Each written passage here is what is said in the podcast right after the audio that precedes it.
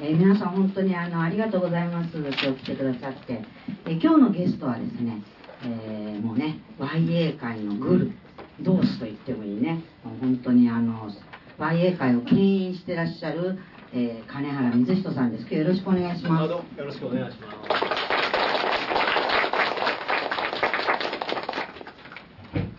えっ、とこうもう43回英会話やっててな7年ぐらいやってるわけですけど実はあの YA あの確かにやってないんですよ。あのこのゲストって毎回あの、まあ、次のゲストはあの金原さんがご紹介してくださるんですけど毎回その私が選ぶんではなくてゲストの方が選んでくださってるのでどういう方が次にいらっしゃるのかというこういわゆるこうコントロールできできてないというかしてないんですね。だからそうなるとあのまああの不思議とそういう人気のある YA っていうジャンルなのになかなかその YA のことをこう話してくださる方にこう回っていかないっていうのがあってで今回はあの本当にえっ、とわまあ私もですねもう本当にあのなんでしょうねそういう YA 的なそういうこう ね時代からもうカンブリ焼きぐらい遠く離れてしまったっていう感じ爽やかな青春小説から離れて何十年になりもうまもう何十年なので、今日はあの逆にあの金原さんからあの、えー読みたいと思うような本をですねご紹介いただければと思います。よろしくお願いします。す。よろしくお願いします。と言いながら実はあの、えっと、今日皆さんにあのお土産を一つ、はい。えっと、奈良前本のお土産があるんですけど、用意してあり野崎寛さんからいろんなあの平岡敦さんから岸本幸子さんから三名リスクさんいろんな人からあの YA じゃない青春小説なんだろうというので、えーメールのやり取りと盛り上がってそれをこう起こしたのがお土産についてきます。でに。最初にね配ろうかって言ったら豊崎さんがやめようと。お土産にしようと。なぜかというとまああのみんな読んで話聞いてくれないですよね。最初にね私どうして私もそうですよ。そこの現場に行って渡されたら読みますよね。やっぱり。でここにいらっしゃる方皆さんあの本大好きな方で活字大好きな人たちがいてでそういう餌はまいちゃいけないっていう。でまああの最後に皆さんにあのお配りしますんで、えー、と岸本さんやね野崎さんとかがどんなあの本を選んでくださってるかね。楽しみです。びっくりするのがね野崎寛さんって第1回のゲストなんですよ これの。この4友の。じゃあなんかメールにねその4友ってなんだ？と思って調べてみたら ああの豊崎さんに呼んでもらったことがあるやつじゃないの？こんなに続いてたの？みたいなね。なんか。それの1回目で僕が出てるのに、ね。うん、悪いけど何を話かよく覚えてない。ってそう。まあ本当に、えーはいそんな昔、まあ、野崎さんも忘れてしまうような昔からやってるわけですけど、はい。えっと、それぞれあのゲストの方にですねまずお尋ねしてるのが、はいあのどうやって外国文学に出会って、あえーどんな風に読んできたのかっていうことはい。をちょっと金原さんの方からお願いします。えー僕は小学校の時にはほとんど本を読んでないくらい、えー中学校に入っていきなり読み出したんですよ。なぜかというと中学校に入って初めて本の読み方が分かった。あこういうふうにすれば本って読めるんだっていうのが分かってそれまでこう全然本の読み方って分からなかったほと。でいきなり読み始めて面白いなと思っていきなり入った時にうちにあったのがちくちくまですね。日本文、えっと、古典文あえっと、世界文学体系と日本文学体系という100巻本100巻本があったんですよ、はいはいはいえはい。ー誰が読んだかで誰も読んでない。で当時のあの1960年代から70年代の禅宗の、えーよく売れた時代っていうのは田舎の応接間に行くとそれが置いてあったんです。みんなゲットで買ってた。あのそれが。ね、世界いわゆるこう文学全種ブームっていうのが2回来てて2回目のやつですね、そうです。3回か3回から来てるんですよね。折に触れては来る。3回来てましたかなんかね、えっとうまあ昭和に行ってますよね。円本ブームが来て、やっぱ2回目ですかね。戦後だからそのもう一回文学全種ブームが来て、うん。で金原さんとか私の親世代が、まあ、そういう読みもしないのねにセットで買うっていうね。ね、文学全集と平凡書の百科事典が置いてあって、ただ、はい。私はそのそういうことってありがたいと思っててそんなのね皆さんもそうですけど自分が読まなくてもね子供とか孫のためになるんですよねだから本を変えて置いとけっていうことですよね。そうそうそう。だ例えば今川出から出てる世界文学全集と日本文学全集全部揃えてあげたらまあ本当にだって多分増刷とかあんまかからないはずですから売り切っておしまいのケースが多いので、多いので、本当に今買っとかないと、もう本当に孫子が読めなくなるっていうね。やっぱり、ね、置いておくっていうのはとても大切なことで、ね、僕アメリカ行く時にね、えっと、あれは講談社かな、子供向けに、えっと、田辺聖子とか橋本治といろんな人が日本の古典をこう語り直したシリーズがあって、それを持っていったんですよ。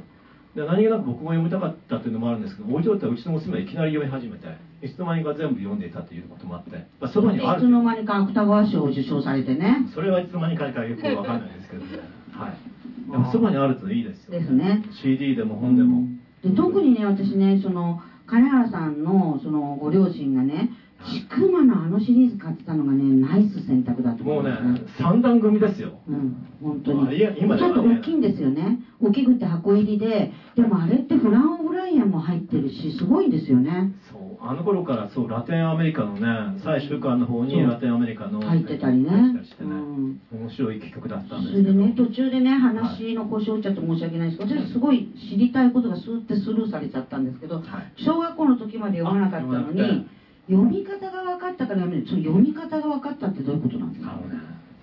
賢い女の子には分からないんですよこの気持ちは。バカな男の子にはよく分かる。で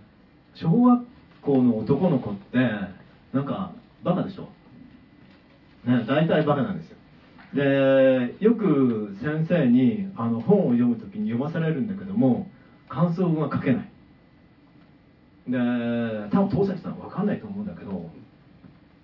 本を読むっていうのはとても大変なことなんですよ。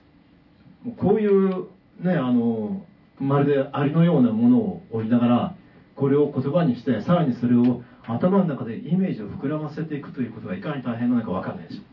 ょああそういうことが自然にはできないってことですか、ね、女の子はね意外とずっとできるんですこれが。男の子はできない子が多いの。たまになんかね裏切り者いますけどね。あの僕なんかはダメでなんか読むのはしんどくてしょうがないでところが中学校に入ったおおこれかと思う瞬間があったんですよ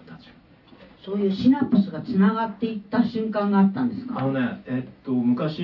3D のこうあの絵本あの本があって、はいはい、見ながらこうこうこうしてるうちに「うん、おお!」とか急に見える瞬間ね、はい、はい、あこれだっていうのがあって、はい、うちの母親死ぬまであれができなかったです。あへえ、だからそのねそれがはこれでいいんだって分かった瞬間例えばほら逆上がりができた瞬間、はいはい、あの瞬間のあの快感たるやもうないです。うちの母親死ぬまでね漫画の読み方が分からなかった。すごい時間かかってよくわからんわからんわからんって言っていうお母さんはもうこの世代のお母さんにはいないと思うんですけど。だからねその時本当にねあ本を読むとこんなことなあのその時の感動ってよく覚えてます。読めるようになった頃にも夢中になって本を読み出したのはそれが。きっかけなん。でだから子供の時立体詞やりすぎて全てが立体になったことがあってあのね全てあの例えば奥まってるこういうやつが全部こっちに向かってくるんですよ。こう飛び出してくるんですよ。いやこれね経験したことないと今回わからないかもしれないんですけどあのね道歩けないぐらい怖いです。あのねいついつ頃です？え小学校の34年生の時かなあまりにもやりすぎちゃってそしたらね全てがあのいわゆる私たちって 3D の世界に生きてるとかあれ嘘で実はね立体の風なんか見てないです人間の目って。いや本当に全てがあのほら飛び出す絵本みたいな状態にこうなってくるわけ。そうすると怖くなるんですよやっぱり。すべて 3D の映画みたいに。そうですそうですそうです。だから道歩く時も怖いし頭がおかしくなっちゃったのかなと思って大危険な時期がねそうそうなんですよ、うん、1か月ぐらい続いて、うん、よくあの気が狂わなかったなと思ってもう何も見たくなくなって怖くて。草間弥生みたいですね。じゃあや絶対立体してやりすぎちゃダメなんですよ。ななんでそのことやろうと思ったんですか？そもそも。いやだから負けず嫌いなの。立体立体嫌い立体あの立体で見るっていうことが男の子の方があれ逆にうまい子が多くて「お見えた見えた見えた」ってみんな言って見えないから悔しくて家帰ってからずっとやってたんですよ。でずっとやって例えばあのこういうふうに奥まってるところの角もこういうふうに立体になるように見てたんですよ。だから多分脳が変わったんでしょうね何か。おそらくやりすぎちゃって。あすいませんあの話。いやいやそれでそれで、えーと、その急にあ本読むってこういうことなんつまり想像もできるようになって書いてることが。そうそうそうわか分かって。そうこういうふうに読めばいいんだっていうのが分かった時っていうのは、ほらそれまでずっと分からずにこう、周りからいじめられた子がですねやっとこうできるようになった時の喜びっていうのが大きいんです。だからあの多分中高の頃にあのいきなり本が読めるようになった少年っていうのはのめり込み方がすごい。あはいはいはい、うん。そういう意味でのこう勢いはあったんですけどね。その時のうちにさっきのそう。あって日本文学体系と世界文学体系があって、まあ、まず日本から行くじゃないですか。はい。一巻から読むじゃないですか。大体坪内逍遥とかねうん。あのそこから始まるでしょ。はい。で浮雲とか二葉手締めとかって読めないんですよこれが。中学生には、ね。はい。はい。いくら原ね原文一致とか言ったってこう今の時代との一致じゃないからっていうね。それでねだから1巻目からこれでしょ。あこれはダメだと思って世界文学全史の方に行ったら1巻目から大体あのホメロスかあのえっとホメロスの作品が、えーあって。で読めるんですよもっと思えば。書いてあることは。あの現代語で書いてある訳してあるから。でそこどれそうするとどれをあの引っ張り引っ張り出しても読めるんですよ。で日本文学大賞はどこまで行っても読めないの。で僕はその時に海外文学にハマった。へえ逆に日本文学の方が読めないっていうことからその翻訳文に馴染んでたってことですよね。翻訳文の日本語の方が分かるっていう。う。へえそこからはもう選択的にあの自分はあのいわゆる海外文学が好きなんだって海外文学を好んでこう選んでったんですか？そもそも日本語の新規臭くて読めないしあなんあか暗いしというイメージがなくてでうん。翻訳もしか読めなかった。それがあのそれを見つつかてあの SF とミステリーを夢中になって読んでいたのが中学校 SF ミステリーっていうのは、うん。えっと、わ私なんかだとミステリーはねやっぱりねあのもう当時からマニアックに読んでる友達がいてうん。それでその子がこれ読みなさいこれ読みなさいと教えてくれたんですけど。全く同じ中学校のさあの中学校同じようにこう中学校の頃になって読めるようになった友達がいてそうすると周りの話はこう SF かミステリーなんですよ。ああそうなんだ。で情報あの、まあ、純文っぽい西洋ものあの洋物とあの SF ミステリーで育って。という感じでしたね。それで、えっと、それがもうずーっとこうなんていうか大学社会人ずずっと続いていく感じですか？えっとねそれがあの中学校3年間続いてその一方でね僕小学校の時に本は読めなかったのに漫画が好きで漫画読んだんですよ。一あの1ヶ月に多分何十冊ぐらい読んでいて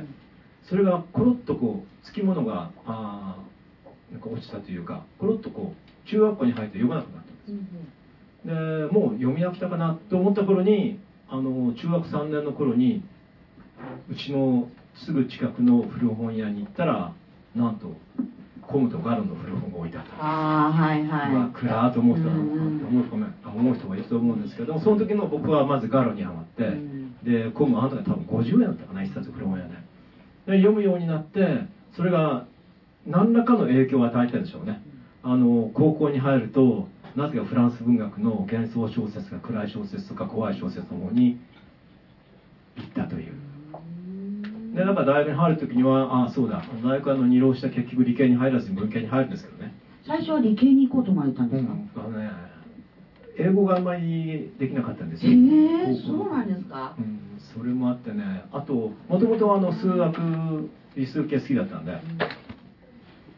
それであの理系に行こうと思ってに二浪して入れず分転してじゃあまあやっぱり文学に入ろうか。文学部に入ろうかっていうんでやっぱりだから最初目指したのは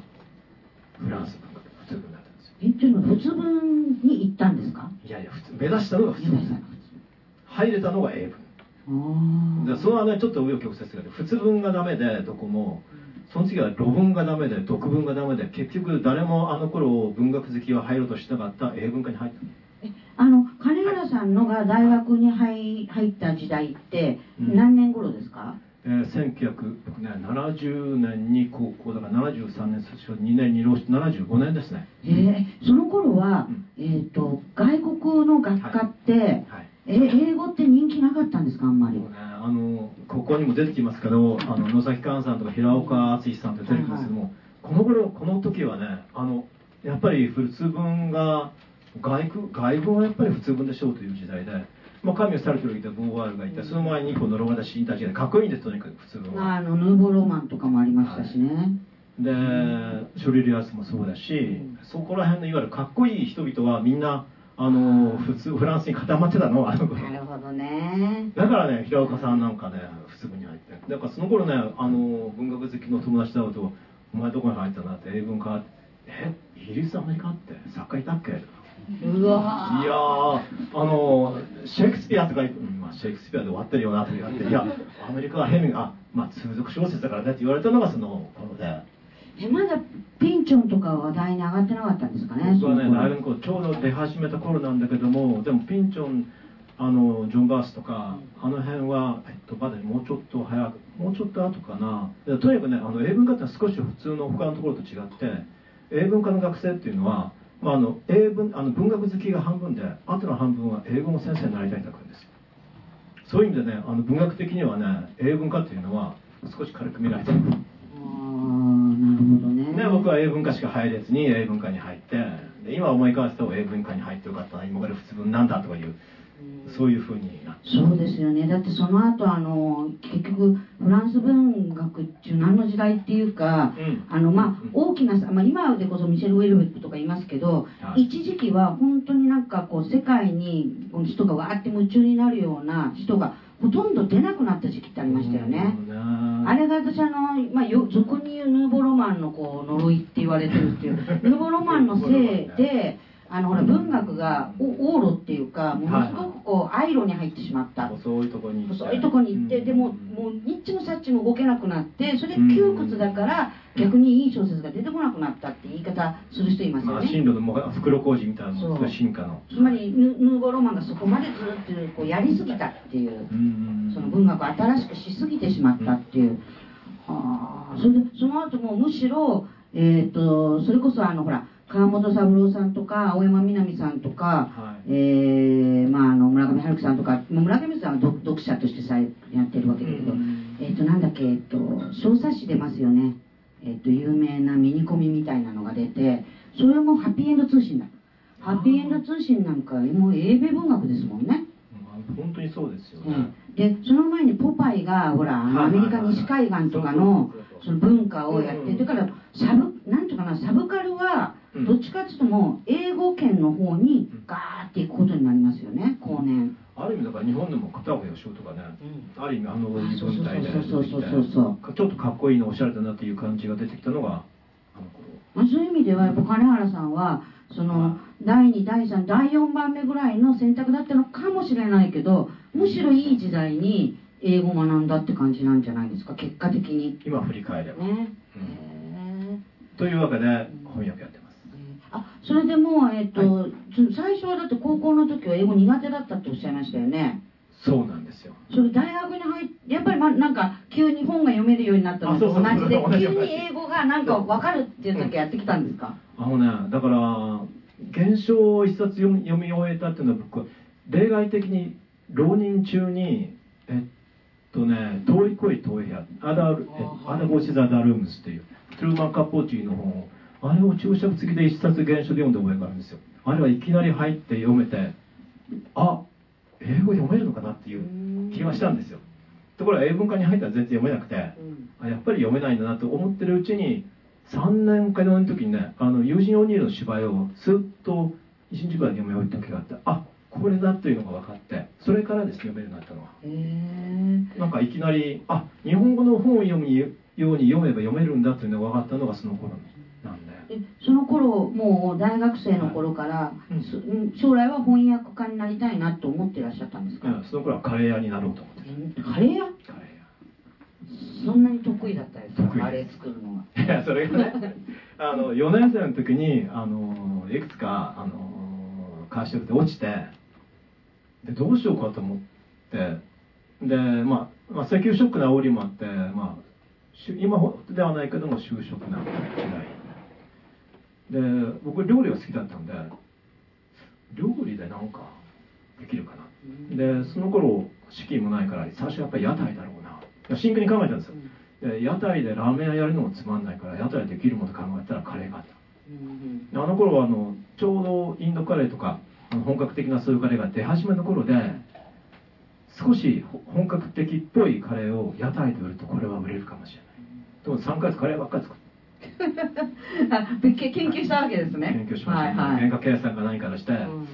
できそうかなと思っていたらあのある日だあの大学に行ったらその卒論の指導の先生がいて「いや金原君就職どうした?」と言うから「いやこうこうこういうわけでカレーやります」って言ったら「うんカレーもいいけど、まあ、大大学院に来ないか」と言われて恥ずかしいことに「すいません大学院って何ですか?」って聞いたんですええ知らなかった。君は大学院も知らないのか僕は大学に入っているのであって、はい、大学院知りませんいやあそこには4階のちっちゃいビルが大学院棟だから。いやそれは建物はいいんですけど何をするとこですかって聞いたら週に23日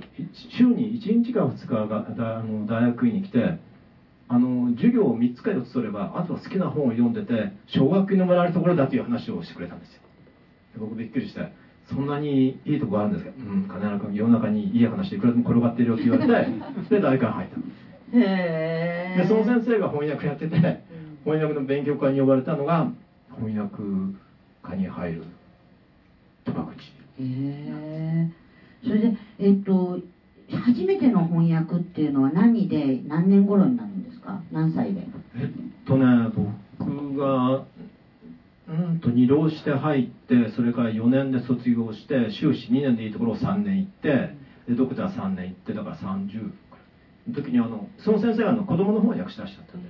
ペンギンのあの可愛い話を今の僕から想像もできないような可愛い話を翻訳したんですけど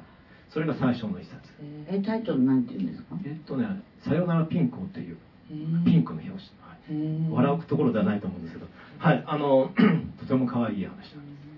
す。それ児童文学っていうか、絵本ですか？いや、えっと、読み物です。せいぜい200枚ぐらい原稿用してる。それは自分の名前が出たんですか？それが最初でしたね。へえからしばらくなんか、あの、当時の図書新聞のあの編集長か社長か知らないけど、その人の、あ、図書新聞でその頃から書評を書かせてもらったんです。あの、博士課程の頃から。で、話をしてると、その人がハーレクインロマンスの、あの、小さい孫会社みたいなのやってるから、金原君英文化ならやらないって言われて、ハーレクインロマンスを4、5冊あはいはいはいはいやってます。その辺が最初です。じゃあ、はい。えでそれでまああの結局大学院出ても、えっと、大学の例えば先生にもなったわけですよね。でも准准教授とかそういうはい。助手とかから始まって、はい。でそれの、えっと、傍ら翻訳もずっと続けてらっしゃったってことですか？そうですね。ううんん。でその頃にあの思ったのはあ、僕は論文書けない人間だなと途中でハッと分かってこれも。やっぱり論文書く人とね体質が違うんだなというのが分かって。で翻訳やってるのがずっと気楽だったんですよ。で多分豊崎さんも分かると思うんですけど作家さん物を書く人と翻訳する人やっぱ違うし論文を書く人と翻訳する人多分違う。あの村上春樹とは両方でやる人もいますけど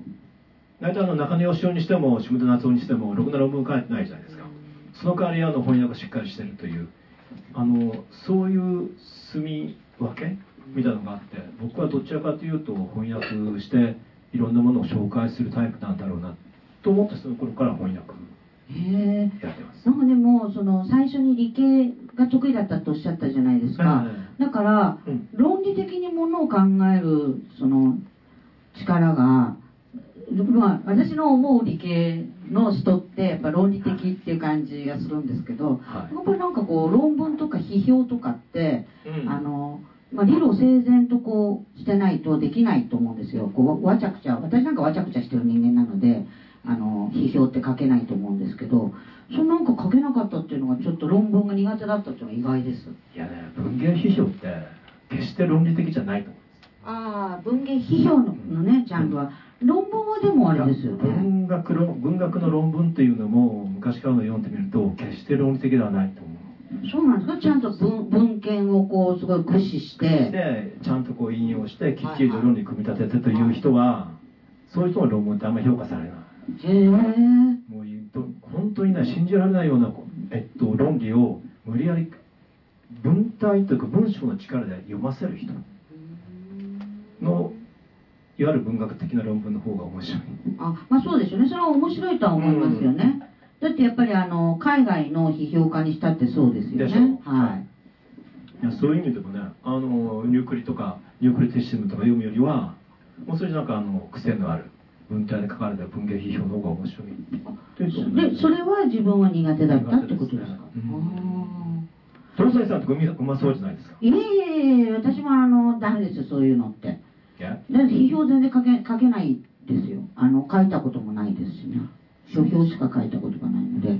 えでも金原さんはじゃあ、はい、そのまあ翻訳ってまあ翻訳家がいれば100人いればまあ100人の翻訳っていうもののやり方とか考え方とかがあると思うんですけど、その論文と違って自分は翻訳だったら結構楽しくこうねあんまりこう肩の力も入らずできましたっていうのは、えっと、金原さんがどんな風に翻訳をしようとか翻訳ってこういうものなんだなとかっていうなんかこう金原さん流の翻訳との向かい方ってありますか？向き合い方。ああないです。どどでもいい翻訳っていうか金原さんにとってのベストな翻訳ってどういう翻訳なんですか？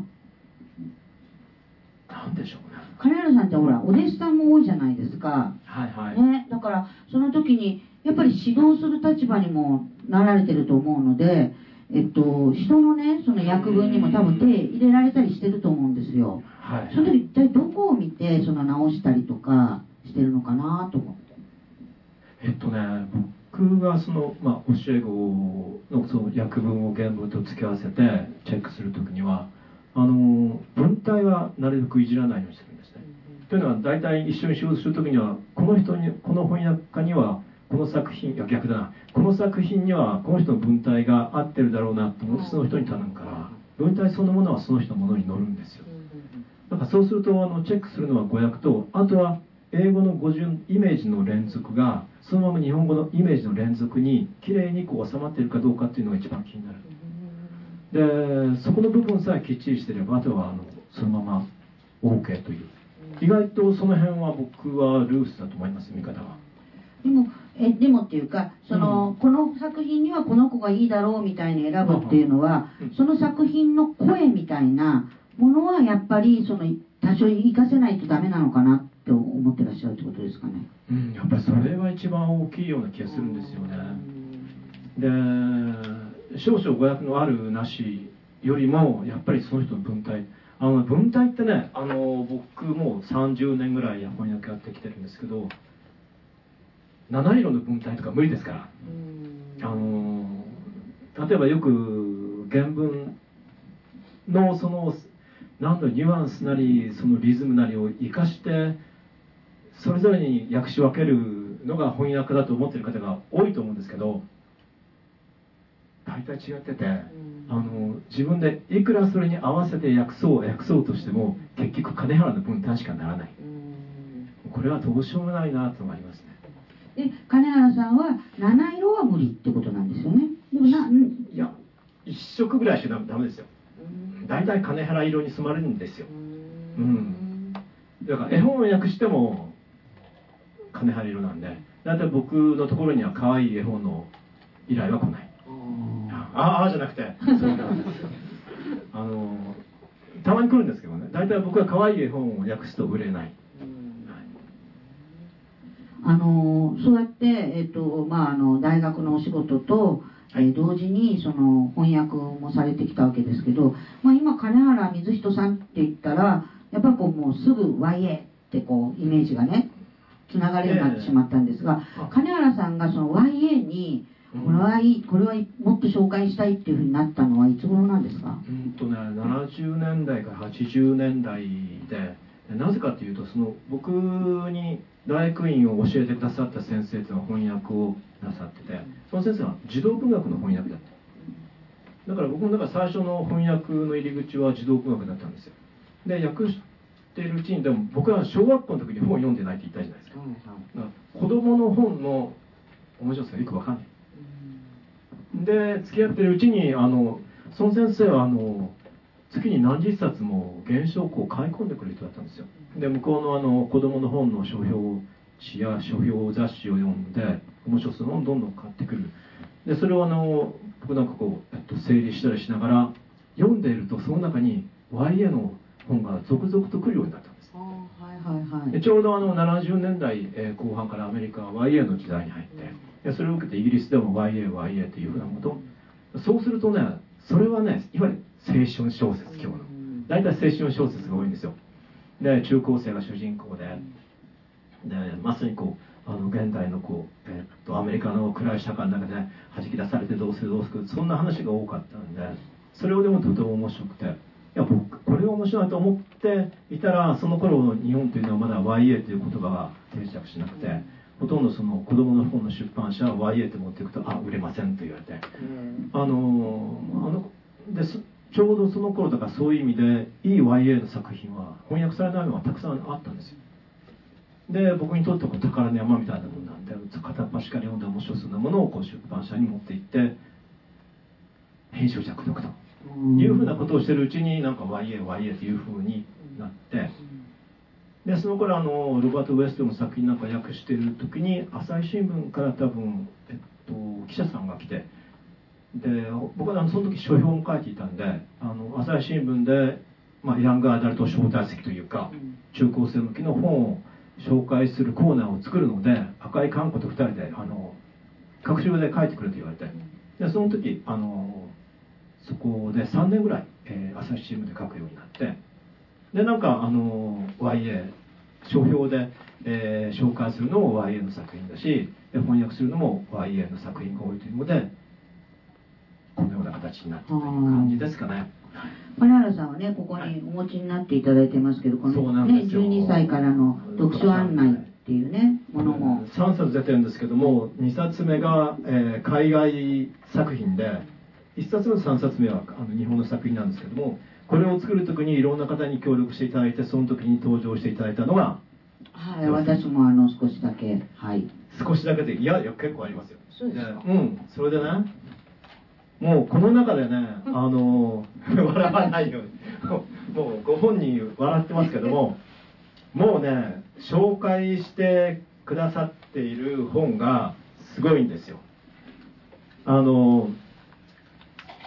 バギナモノローグも入ってましたよ、確かね。うん、はい。それからね、えっと、なんだっけ、あワイルドミーツ・ブリーバーガーもこの頃とってもいい作品でもねこれは本当男の子と女の子のね友情があって。からあの僕はこれはぜひ書いてほしいってお願いしたのは全ての美しい版、はい、あのマッカーシー、はい、これはあのあの豊崎さんぜひ書いてください、で今度に豊崎さんがあの私とこれ書いただいたのが「あのネバレテミゴー、私を離さないで」ああ結構いい作品をしてますね。はい紹介してますね。はい、はい、ところがねところがねなんとね、あのケッチャムのね隣の家の少女。これがあるんですよ。え？12歳から読者なのにこれ書くかと思う。むしろ12歳の少女がひどい目な話ですからね。虐待される話ですからね、うん、これがですね。もう金原お前なんで豊崎さんこんなのあの頼んだ僕僕頼んでなくて。個人的な好み好みだからって言って。言っててね。いやそれにしてもなんか豊崎さんこんな本を紹介するって言ったら金原お前なんかさ眼球炭消化しないかって言われてね。あのマダムエドワルダと。目玉の話の。えと比べたら分かりやすい話ですよ。言われてみればバター油の方がなんか危険です。ひどいですよね、はい、という意味で。まああのこの本でこう紹介したワースト2は僕と豊崎さん。あのぜひ読んでみてください。これ多分 Kindle で読めるかな。電子書籍で読めると思う。そうですか。うんうんいやもうとね、はい、うん、なんかこうなんかこうえっとすごく狭いものの見方になっちゃうんだけど例えばあの YA って、まあ、青春、はい、私なんかは自分がやっぱこんななりっていうかこんな風なのでその青春時代そんな楽しかった思い出なんかなくてあの一番楽しかったのは子供時代なんですね。小学校時代が一番楽しくてもうそれ以降何も何も楽しくないっていうあの本当余生余生を生きているっていう感じ今もそう楽しくないいやいやいやあのね、うん、むしろ40以降の方が楽しいですねだからそれ13歳ぐらいから40歳ぐらいまでが楽しくない。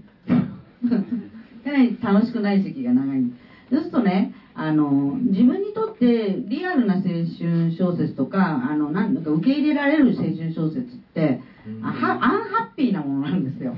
でアンハッピーだとそのそうそう青春って暗いよねとか青春ってねじ曲がってるよねとかね、そういうふうにこうあのなんだ暗い暗い何かを育てていく時期だよねとかと思っちゃって、でそれは明るいそのものとかだと、あのそんなものはなんかアメリカのこうどっかこう架空のその桃源郷のような場所にしかないに違いない。なんだプロムってみたいなね。なんかそういう感じですよ。本当に自分がアメリカ人じゃなくてよかったと思ってプロムなんかがある世界に行ったら私はもうどっちかというとキャリーになりますよね大変なことが起きるっていうね。立体視で世界を壊すみたいなね。はい。あので今回だから私も青春ってそんなに自分得意なジャンルじゃないんですよ。うん青春っていうものに対して。あのうん。恋愛と青春っていうのがねあの、はいそれが、えっと、物語の本当に中心のテーマになってるとうん。あのそんなに得意じゃないんですね。うん。だけどこう金原さんとあのせっかく金原さんに来ていただくんだから YA それから青春はい。そちらの方をやりたいと思った時にあの金原さんとこうメールやり取りして金原さんがでもそもそも青春って何でしょうね？って言った時にはねなんかのけぞってしまいましたけどもいいやいや青春の対価でしょうよと思ったんですけど。いやそんなこともないでしょう。だってだってすごくそれ読んでらやらっしゃったわけだからその訳してらっしゃるし読んでらっしゃったわけだからやっぱり金原さんの考えるあの青春ってねあの本当にあの共通しても多分全世界の人がパッパッパッパッって思い浮かぶ青春といえば何とか青春といえば何とかあると思うんですけどでもいくつかはえーそれ青春とかっていう人と噛み合わないところってあると思うんですよ。そそのそれがあるから多分その金原さんは豊崎由美の青春と自分の青春が噛み合うのかって不安があったと思うんですけどその金原さんの考える青春要素って何ですかね？僕の場合ねあの中学校は僕小学校はねああの鈍い男の子でバカな男になったからあんまり面白くなかったっていうのがあります。もう中学校いきなり本が読めて女の子にモテてハッピーな時代。で高校はいきなり暗くなって誰にも女の子に女の子にほとんどモテることなくあのだんだん成績も落ちていく一方という暗い時代だったんで。あの浪人の2年間ですかね。また明るかったのは、はい、ほとんど勉強せず麻雀とパチンコと酒の日々を2年間過ごして本当に良かったなと思います。そのその頃がやっぱりだから青春って要そう要素はいくつか。まずパチンコでしょ。そう麻同じ雀ですね私。それからあの酒。同じです同じじゃないですかい。やもうこの店。酒とバラの日々ってことですババラは女女性もいたでしょモテたわけで。それ中学校？それそうなんです。それ中学校で終わってますから。あじゃあはい。本当に欲しい時期はモテなかったんですか？それあんなちょっと次の話に行きましょう。あはい。でも青春って私は思うんですけど、まあ、例えば文学とか映画とかそういうの中で描かれる青春っていうのは例えばやっぱ恋ってありますよね。はいはい。恋。恋愛ですよね。恋があってうんそれでね私はね自分の中で必須なのがね出か出るってことなんですよ。私にとっての青春っていうのは親元から外に出るっていう話が好きな話はそれが多いんですよ。うん。親元にいるんじゃなくて何かしらの反反抗でもいいしまああの卒業でも何でもいいんですな何かの形で今言ったその巣から出てくっていうのが青春なんです。旅立ちですよねだからアメリカ的じゃないですかそうですよね恋愛と旅立ちとだからほらあの、えー、とケルアックのね「あのオン・ザ・ロード」とかやっぱりあの辺もすごい青春小説として私は好きなんですけどだからね旅立ちの要素がものすごく大きくてまあハックルベリーも。そうですよね。はい。でああと何なのかなと思って恋と旅立ちと何なんですかね。他になあのな私そこで発言したい方いらっしゃいませんか？他に何ですか？恋と旅立ち。何ですかね？青春っていう。あまあでも挫折ですよね。あーもう一つは反抗ですから反抗。はい。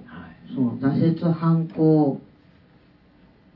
で何ですかね？他に何かあります？優柔不断とかはどうですか？ん優柔不断ね。あー。あそれはあるかな。でも優柔不断な人は大人になっても優柔不断かもしれないですねう考えるんとものが割と見えてくるので判断できることもあすいませんあのなるほど。あの世界が狭いのでうん。自分の本当の身の回りの世界しかわからないのでうん。あのすごい狭い価値観の中でうじうじ悶々としてしまうっていうのがあうじうじ悶々ね。ね。はいはいはい。悶々っていうのはありますよね。うんあの結局あの螺旋の中から出られなくなっちゃうんですよね。うんうんうん。であの大学になって年上の先輩とかあと同級生とかともっと深い話をするようになると、その自分のこう螺旋に横からパンって何か当ててくれる人がいて、うん。その当てられることによってこうこういうふうにこう軌道が変わったり、うん。その螺旋がこう同じあれだコイルみたいだったのがこう広がってったりとか、螺旋は螺旋でもなんかこうベクトルが変わっていくと思うんですけど確かに中高の頃ってなんかこう恥ずかしい。自分が今悩んでることって言ったら恥ずかしいことなんじゃないかっていうまた思い込みみたいなのから一人で考えちゃうみたいなところあってで悶々としてでしかもこのでなんていうのここの狭いこのコイルみたいな中から逃れられなくなっちゃうっていうのはあるかもしれないですね。うん。どっちにしても明るくないですね。まあ明るいあいやでも青春だって小説って明るいものだってありますよねいくらでもありますよね。私があまり知らないだけで。知らないだけで、はい。多分あると思うんですけどね、うん。あのここで思っていうのはロケットボーイズは比較的明るい青春小説、はい。あのまさにあの高校生があのロケット飛ばす話ですから。で映画にもなりましたよね。そうそうそう。でこれなんか本当に男の子が何人かで集まって本当にあのウエストバージニア州の田舎であのロケット飛ばそうぜという話のサクセスストーリーなんだけども意外とうちの事情あのちょうどウエストバージニアの炭鉱の町なんですけどもあの石炭があのだんだん需要がなくなってきてだんだんあの炭鉱の町が沈んでいくっていうのが、まあ、フラガールみたいな話ですよ考えてみればね。あのそれを男の子たちでやる話で。でこれでもう一つ読んで面白いのはやっぱりこう時代背景がこれあの、まあ、反自伝的な小説なんで,、で時代背景があってちょうど1960年あの上院議員のジョン・ケネディがあの来るんですよ。町で町行っても炭鉱の町で保守的な町だからなんだあいつの最あケネディ最悪じゃんとか言って親父さんに言うと奥さんが最悪だけどハンサムよねとかね。あのちょうど行ってるところとかがとても面白いし。でそういう意味であの当時のあの社会を、えっと、どっかでこう頭の思い浮かべながら読むとあの結構面白い作品なのでよかったら。う,、そうんえっとまあそのあ後からぐらいからフラワーチルドレンななんなのヒッピーだとかなんとかっていうことになるんですがその前ですかね。いやその後60年代。60年代に60年代に学生のムーブメントが起きるわけですね。革命のムーブメントが。そう前の時代ですよね、でこの中で面白いのはだからあのこの頃とアメリカってまだあのまあ良くも悪くも平和な時代。で50年代の終わりあのアメリカとしてはとてもハッピーな時代の最後の頃なんですけどもでその中でもう彼はあの俺たちも何か言いたいことが通らなかったらデモやろうぜとか言うんですよ。でデモってなんだって言うとヨーロッパや日本でプラカード持ってあのなんて行列作ってるじゃんあれだよとか言う。あアメリカはその頃そうか。あのヨーロッパや日本の方がデモでは済んだんだと思って。いきなり60年代入っても逆転するんですけどそれが。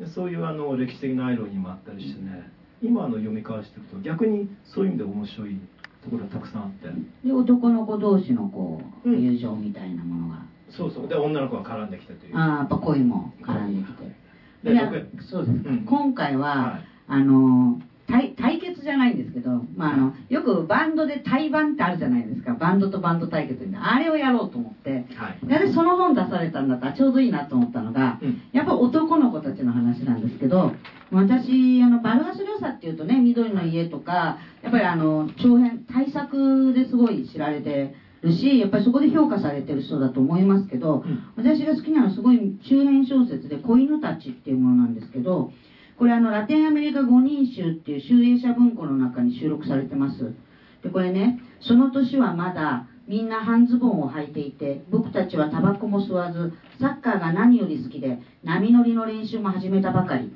やっとテラサスクラブの飛び込み台の2番目の板から飛び込めるようになりわんぱくでツルツルした肌をし、えー好奇心が強くてひどくすばしっこくガツガツしていた。クエリアルはその年シャンペナット校に入学したのだったって始まるんですけどこの冒頭がですね読み終わった後にここにもう一回帰ってくるとねもう泣けて泣けて仕方がないんですよ。これねサッカーの練習そのクエリアルって転校生がやってきて人気者になるんですよ。成績もいい。で運動神経もいい。だけどすごい気さくでいいやつ。でみんな好きになる。でねサッカーの練習後にシャワー浴びてる最中にですねちょっとあの近所で有名な凶暴な犬が入り込んできて正規を噛み切られちゃう。この子がでねそのみんなからチンコって呼ばれるようになるんです。あだ名がチンコ。その、えー少年クエラルコとチンコの短い生涯をですね幼なじみ4人蝶とチンゴロマニュマニューコラロの声僕たちって語り起こしてるんです。だから認証あのいわゆる語りの認証が僕たち僕たち。二人ね一人称複数なんですよ。でその僕僕たちがそのクエラルがどういうふうにして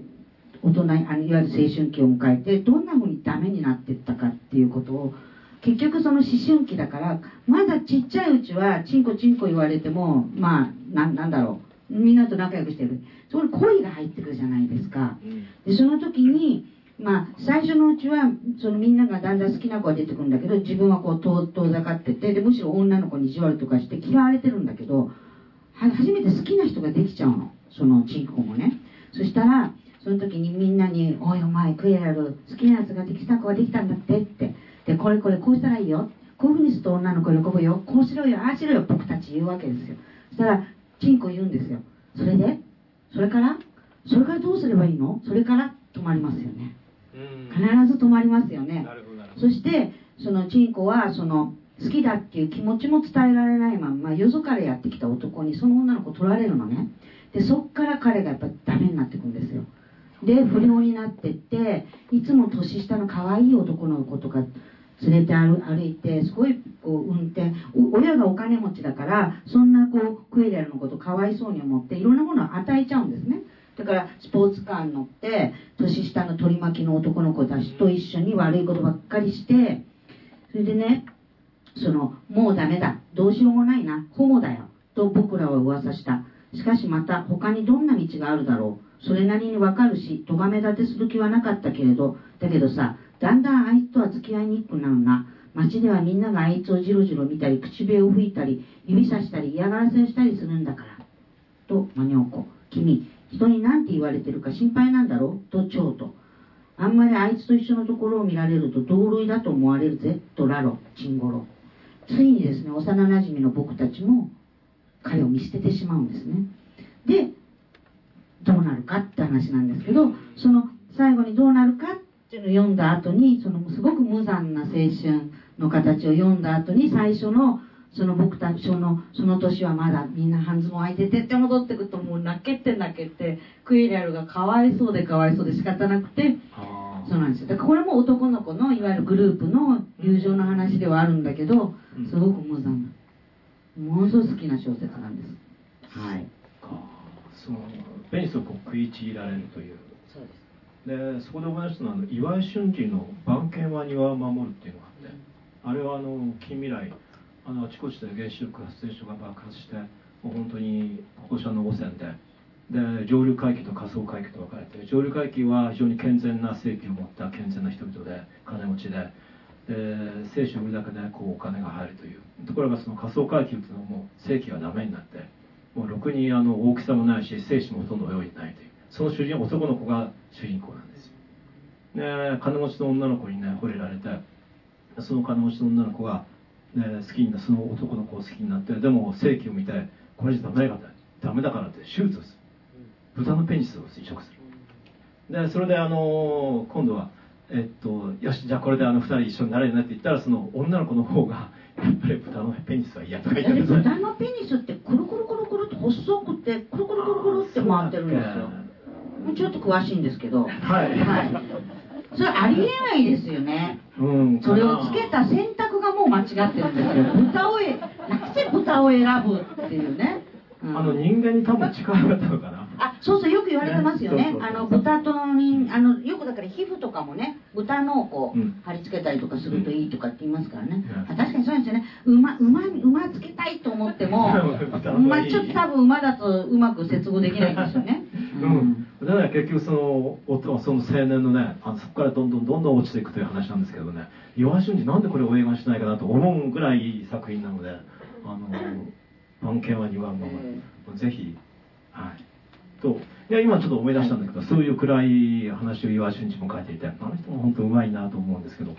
で今の話なのでその向こうを張ってですね世界の初のビートルズというこれはいいですよねこれはスウェーデンのあの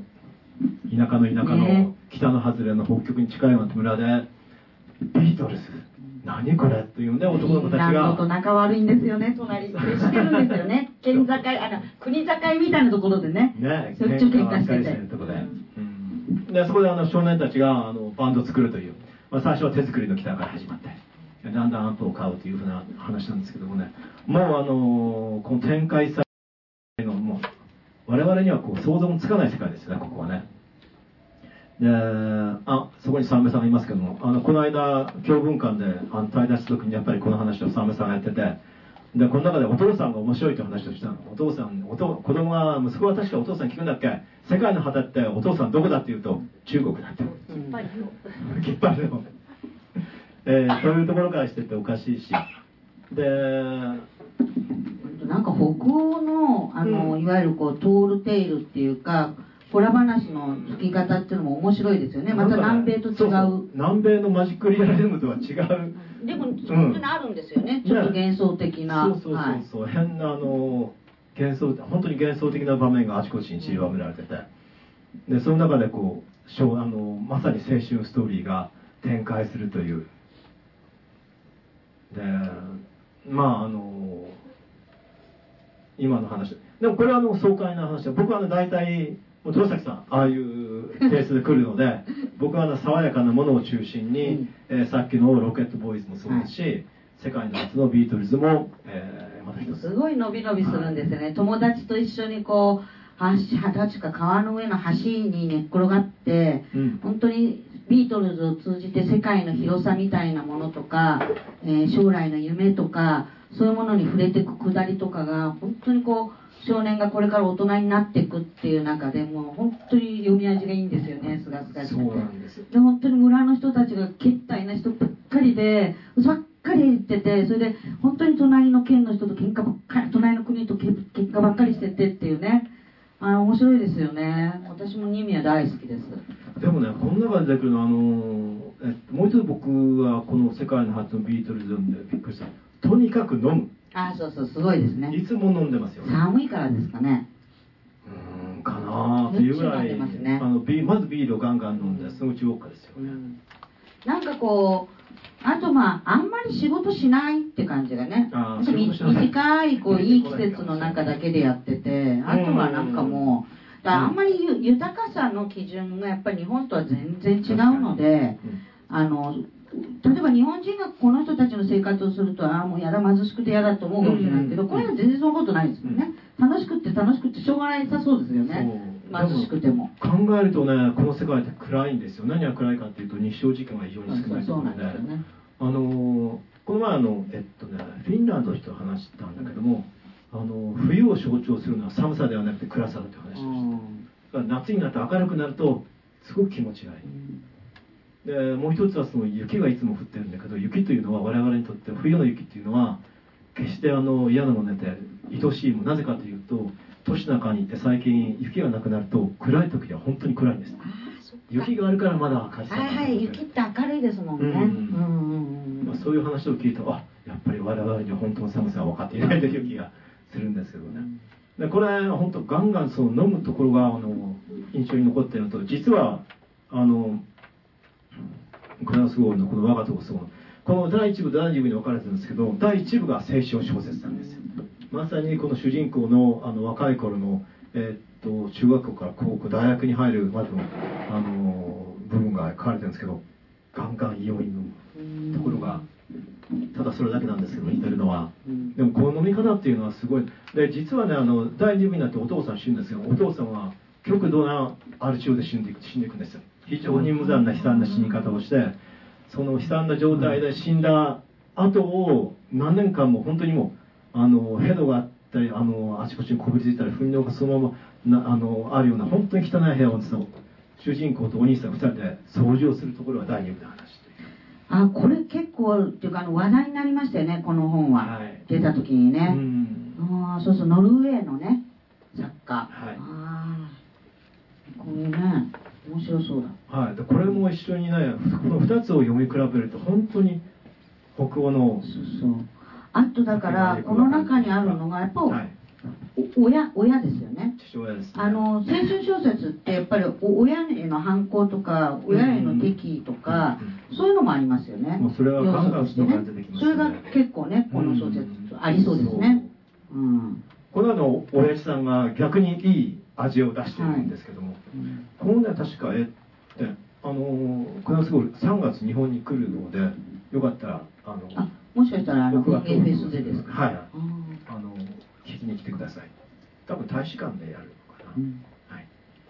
あそういう意味そうだそうだこの人来るんだ。そうそうそうそうそうそう。私あのそうそう来る来ると思ったんだ。ごめんごめん思い出しました。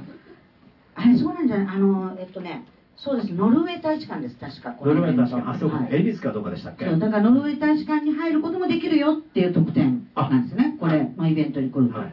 いはい、僕にも会えます。もうこれあったから。いやいやいや。ああなるほどね。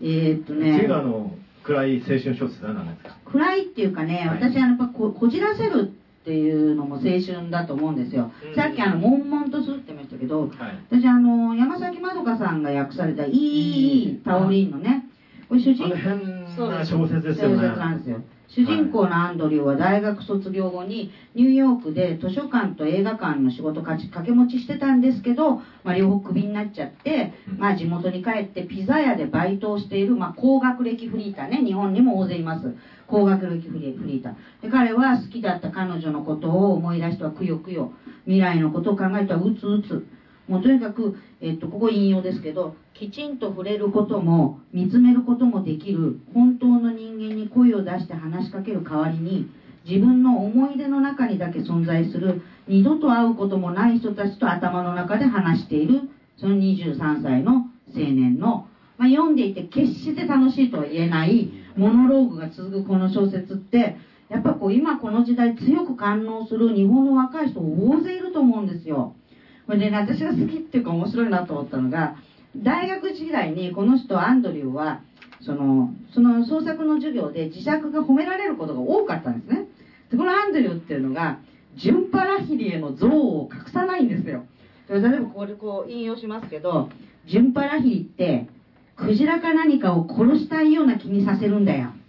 あの女は多分ダイヤモンドの船にピューリッツァー賞と一緒に住んでんだっていうね。で日本でも短編集「停電の夜に」がね大ヒットしてですねさまざ、まな文学賞ピュリッツァー賞をはじめ、えー受賞してるラヒリっていうのがインド系アメリカ作家ですよね。でこのタオ・リンって人は台湾系の、まあ、アメリカ作家なんですよね。やっぱタオ・リンの本音がこれかなり代弁してるんじゃないかなと思ってもうほんと疑惑的なまでにあられもない嫉妬ぶり。これすごく中二病的なんですよ。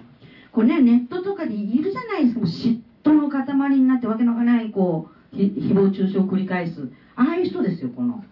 アンドリューは。まさに。でもねそういう幼稚で甘ったれた反発心の陰からね時々なんだけど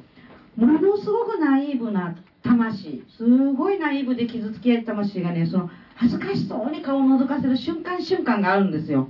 それがねやっぱり愛おしくてでその象徴になってるのがアンドリューの前に時々現れる遠征的なクマとあとあのセレブを殺しまくるイルカ。それから悲惨な境遇のハムスター。これ多分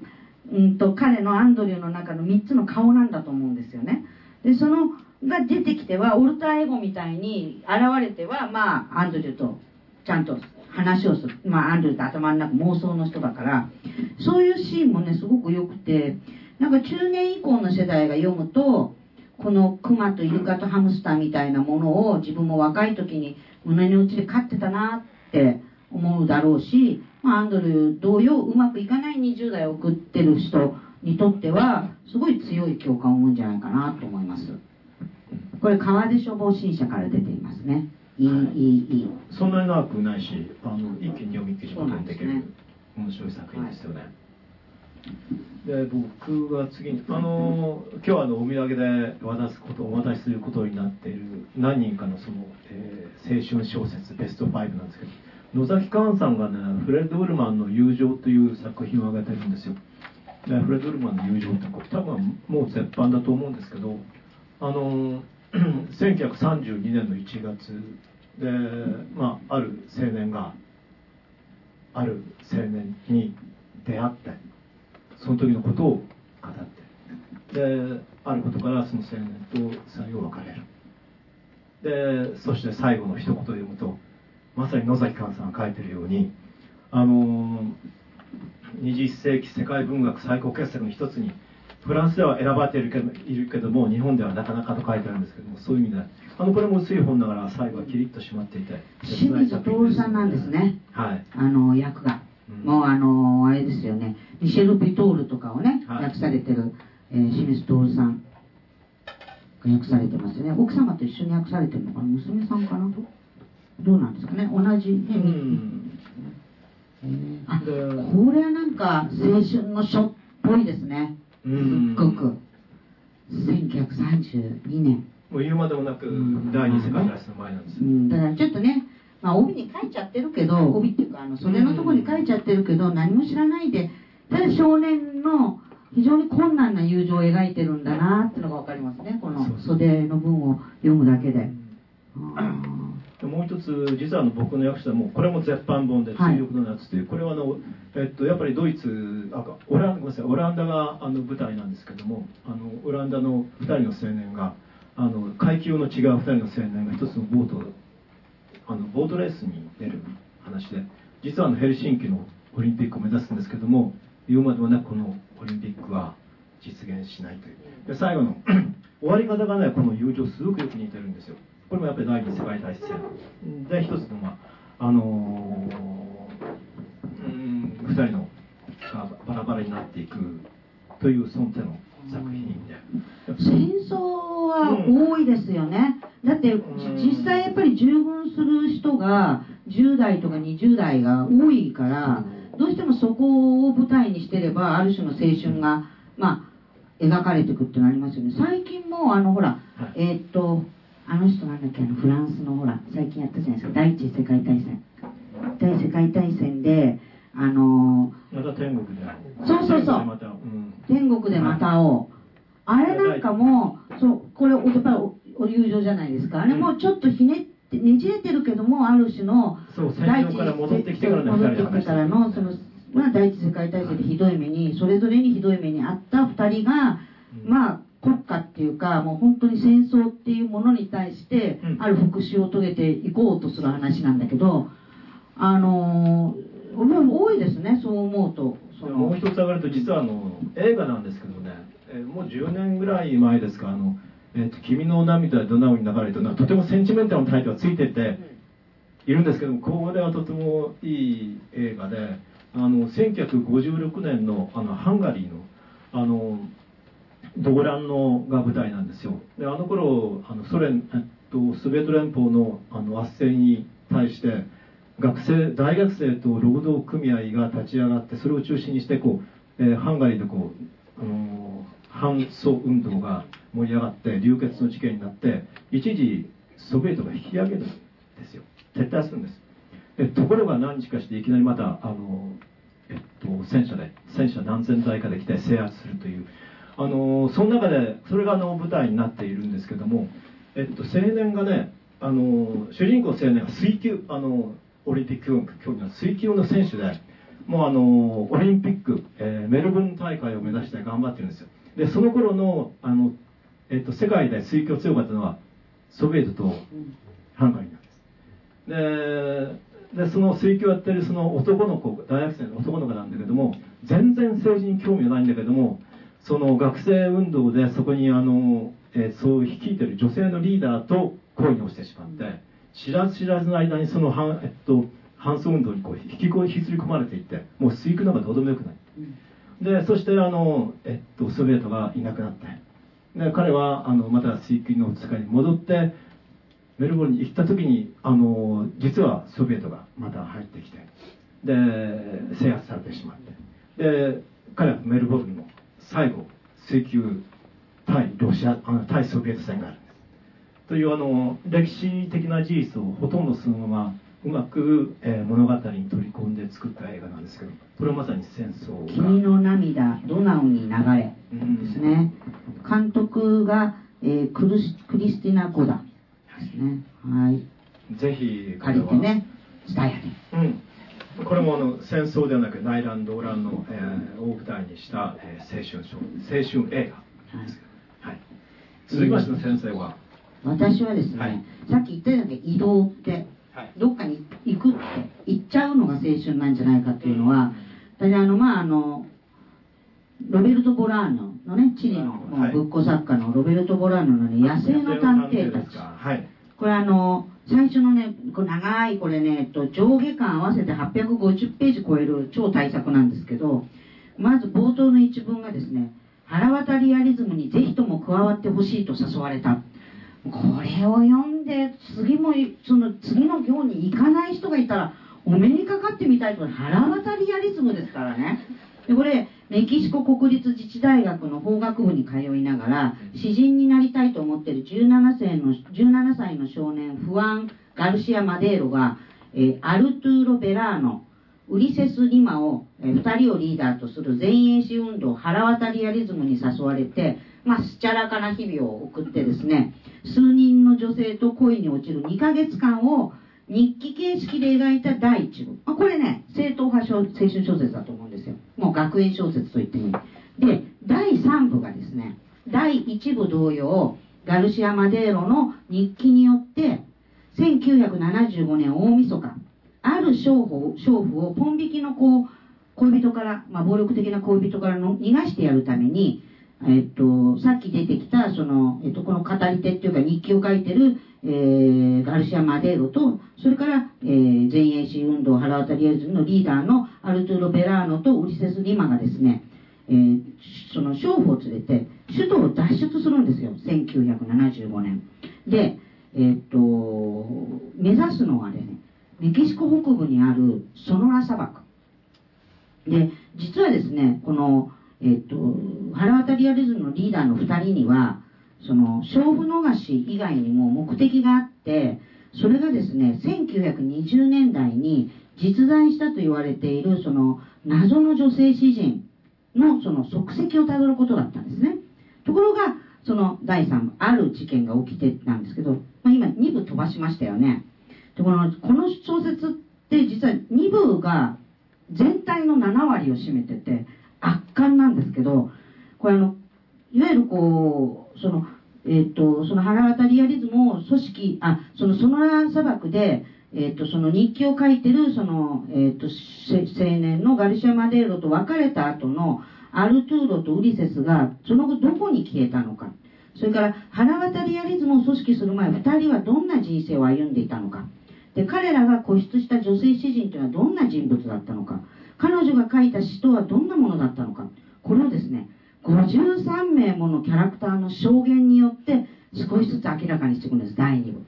だからもう本当にあのえっとバフチンがそのほらドストエフスキーの詩学の中で三文芸術家にとって世界は他人の言葉にあふれている。そのさまざまな声の中で彼は自分を方向づけそれらの声の特徴を極めて鋭い耳で聞き取ることができなくてはならない。それらの声を自らの言説の平面にその平面自体を損なうことなく導入しなければならないっていうあのポリフォニー論を展開してますけどまさにそのお手本と言ってもいいパートなんですよその第2部が。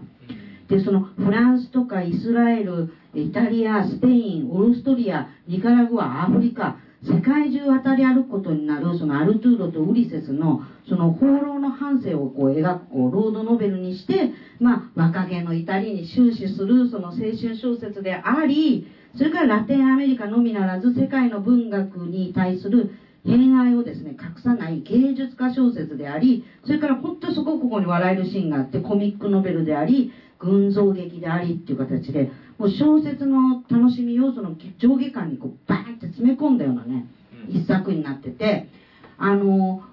2部は確かに登場人物がかなり増えるのであのすごくしんどいかもしれないけど一部はさっき言いましたように本当スチャラかなあのいわゆる青春が描かれてるだけで読みやすいので私がおすすめしてるのはですねその1部を読んだ後に2部飛ばして3部行くんですよ。でいいんですか？いいです。それでいいです。で3部行ってそれねただ3部もあるページまでで止めてほしいんですけどそれねちょっとメモしておけばよかったな。私のね書評がにはねあのえっとガタスタ屋の教授場外乱闘編の中にこれの書評が入ってるんですけど長い書評が。でその長い書評の中にページ数がちゃんと記されてあるんですけど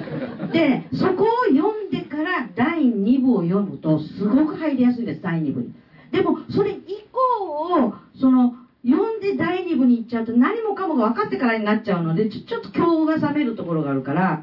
でもやっぱりね1部読んだ後に2部そのまま行くとね結構やめちゃう人多いんです話聞くと。辛いって言ってその53人もの証言が出てくるから。難しいものがあってね。でも本当私はあの第1部だけでもねあのとにかく上巻の最初の第1部だけでもいいから読んでほしいなと思います。はい。ちょっとすごいこう超大作をちょっと。長いですよねどれもね。ははい。いやというふうに話していて、えー、とそれでさらにあの、えー今日のお土産のこの、えっと6人の方からいただいた青春小説のリストを見てびっくりふと考えたらね主人公ほとんど男なんですよ。あそうですね。なんでかな？なんなんでですかね？もう今紹介した作品ほとんども男ですし他に出てくる青い麦もそうだしデーミアンもそうだし多分初恋も剣の初恋からもそうそうだし、